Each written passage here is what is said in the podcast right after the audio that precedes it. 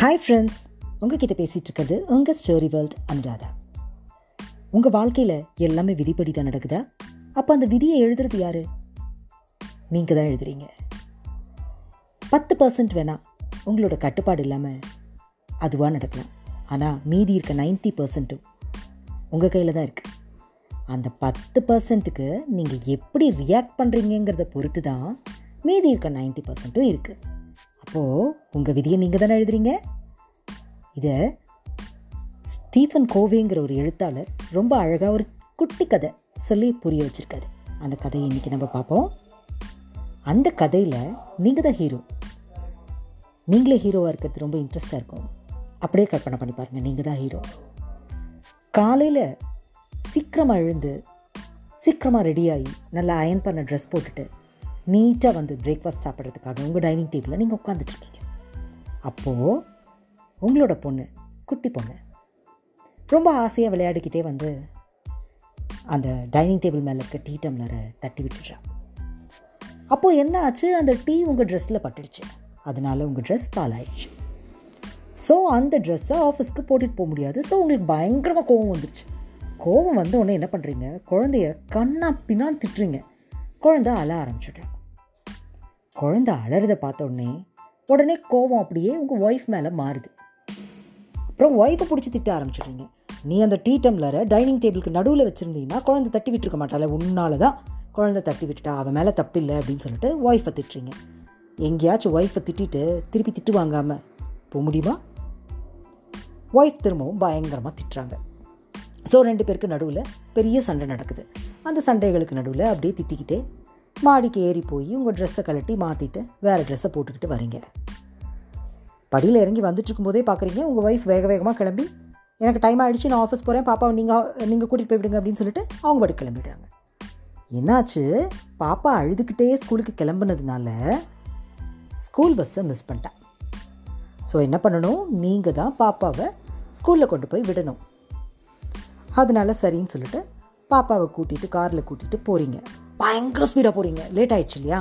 அதனால் பயங்கர ஸ்பீடாக போகிறீங்க ஓவர் ஸ்பீட் போனதுனால போலீஸ் உங்களை நிறுத்தி ஃபைன் போட்டுட்றாங்க அங்கே வேறு லேட் ஆயிடுச்சு. ஃபைனை கட்டிட்டு பாப்பாவை கூட்டிகிட்டு ஸ்கூலுக்கு போகிறீங்க ஸ்கூலுக்கு போனால் அங்கே வாட்ச்மேன் கிட்டேயே திட்டு. ஏன் இவ்வளோ லேட்டாக வரீங்க? அப்படின்னு சொல்லி கேட்டை திறக்க மாட்டேன்னு சொல்லி நின்றுட்டுருக்கான் அப்புறம் அதை இதையும் பேசி கேட்டை திறக்க சொல்லி பாப்பா உள்ளே கூட்டிகிட்டு போகிறீங்க பாப்பா திரும்பி கூட போக்காம அவள் பாட்டுக்கு போகிறாள் எப்பயுமே சிரிச்சுக்கிட்டு பாய் சொல்லிட்டு சந்தோஷமாக போகிற குழந்த திரும்பி கூட பார்க்காம ஒரு ரெண்டு மூஞ்சி வச்சுட்டு ஸ்கூலுக்குள்ளே போகிறான் அங்கே போனால் பாவம் குழந்தையும் வந்து மிஸ் திட்டுறாங்க. அதையும் பார்த்துட்டு வேறு என்ன பண்ணுறது அப்புறம் அச்சோ டைம் ஆச்சு நமக்கு ஆஃபீஸ்க்கு டைம் ஆச்சு அப்படின்னு சொல்லிட்டு அடித்து பிடிச்சி ஆஃபீஸ்க்கு போகிறீங்க எப்பயும் போகிறத விட டுவெண்ட்டி மினிட்ஸ் லேட் அப்பாடான்னு போய் உங்கள் கேபினில் உட்காருங்க அப்புறம் தான் தெரியுது முக்கியமான ஃபைல்ஸ் இருந்த ப்ரீஃப் கேஸை விட்டுட்டு வந்துட்டீங்க அப்படின்ட்டு. அச்சோ என்னடா பண்ணுறது அப்படின்னு சொல்லிட்டு திரும்ப ஆஃபீஸ்லேருந்து கிளம்பி வீட்டுக்கு வேகமாக போய் அந்த ஃபைல்ஸ் எல்லாம் எடுத்துக்கிட்டு ஆஃபீஸ்க்கு வந்து ஒர்க்கை பார்க்குறீங்க காலையிலேருந்து ஒரே டென்ஷன் பயங்கர டென்ஷன் அப்புறம் திரும்பவும் வேலையெல்லாம் முடிஞ்ச அப்புறம் ஈவினிங் வீட்டுக்கு வரீங்க. வீட்டுக்கு வந்தால் எப்படி இருக்கும் வீடு? காலையில் நடந்த சண்டையோட மிச்ச மீதியெல்லாம் இருக்கும் இல்லையா? அது நடக்கணும்ல? திரும்பவும் சண்டை ஆரம்பிக்கும். குழந்தை உருனே இருப்பா. ஒய்ஃப் அந்த கோவத்தெல்லாம் இப்போ காட்டிகிட்ருப்பாங்க ஸோ அன்றைக்கி ஃபுல்லாகவே பிரச்சனையாகவே போயிட்டுருக்கும்.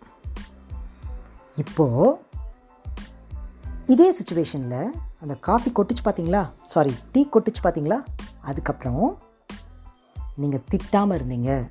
குழந்தைய திட்டாமல் அந்த டீ கீழே சிந்தி இருக்கிற டீயை ஒரு துணியை எடுத்துகிட்டு வந்து நீங்களே தொடச்சிட்டு சரிடா கண்ணு தெரியாமல் பண்ணிட்டேன் பரவாயில்ல விடு இன்னுமே ஜாக்கிரதையாயிரு அப்படின்னு சொல்லிட்டேன் ஒய்ஃப்கிட்டேயும் கோபம் இல்லாமல் இந்த டீ டம்ளரை இனிமேல் சென்டரில் வை.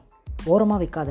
பாப்பா பார் விளையாண்டுட்டே வந்து தட்டி விட்டுட்டா பார் அப்படின்னு ஒய்ஃப்கிட்டேயும் வந்து ரொம்ப கூலாக சொல்லிட்டு நீங்களே போய் ட்ரெஸ் எல்லாம் மாற்றிக்கிட்டு மறக்காமல் உங்கள் ப்ரீஃப் கேஸையும் எடுத்துக்கிட்டு வந்தீங்க அப்படின்னா எப்பயும் போல் பாப்பா பஸ்ஸை மிஸ் பண்ணாமல் ஸ்கூல் பஸ்லேயே அழகாக சிரிச்சுக்கிட்டு உங்களுக்கு பாய் சொல்லிவிட்டு சந்தோஷமாக ஸ்கூலுக்கு போயிருப்பான் ஒய்ஃபும் சண்டை போடாமல் அவங்க ஆஃபீஸ்க்கு அவங்க போயிருப்பாங்க நீங்களும் டைமுக்கு எதையும் மிஸ் பண்ணாமல் ஆஃபீஸ்க்கு போயிருப்பீங்க. திரும்ப ஈவினிங் வீட்டுக்கு வரும்போது சந்தோஷமாக குழந்தையோடையும் ஒய்ஃபோடையும் ஜாலியாக இருப்பீங்க. இப்போது ஒரே தொடக்கம். ரெண்டு நிகழ்வுகள் ரெண்டு முடிவு.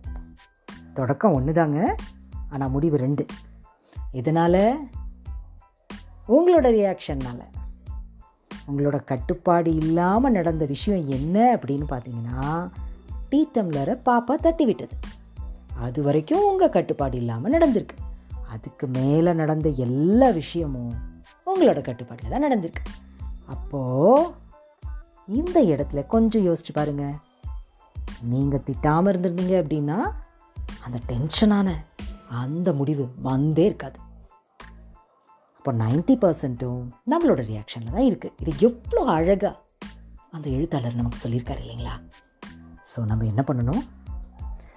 நம்மளோட கட்டுப்பாடு இல்லாமல் நடக்கிற அந்த பத்து விஷயத்து அதாவது பத்து பர்சன்ட்டுக்கு நாம் எப்படி ரியாக்ட் பண்ணுறோம் அப்படின்னு கவனமாக யோசிச்சு பண்ணணும் அப்படின்னா டெஃபினட்டாக நம்மளோட லைஃப் நம்ம கையில் தான். நம்ம விதியை நாமளே எழுதலாம். ஸோ உன் விதியை நீயே எழுது. சந்தோஷமாக இரு. ஓகேவா ஓகே இதே மாதிரி இன்னொரு பதிவோட உங்களை சந்திக்கிறேன்னு சொல்லி உங்ககிட்ட இருந்து விடைபெறுவது உங்கள் ஸ்டோரி வேர்ல்ட் அனுராதா. நன்றி வணக்கம்.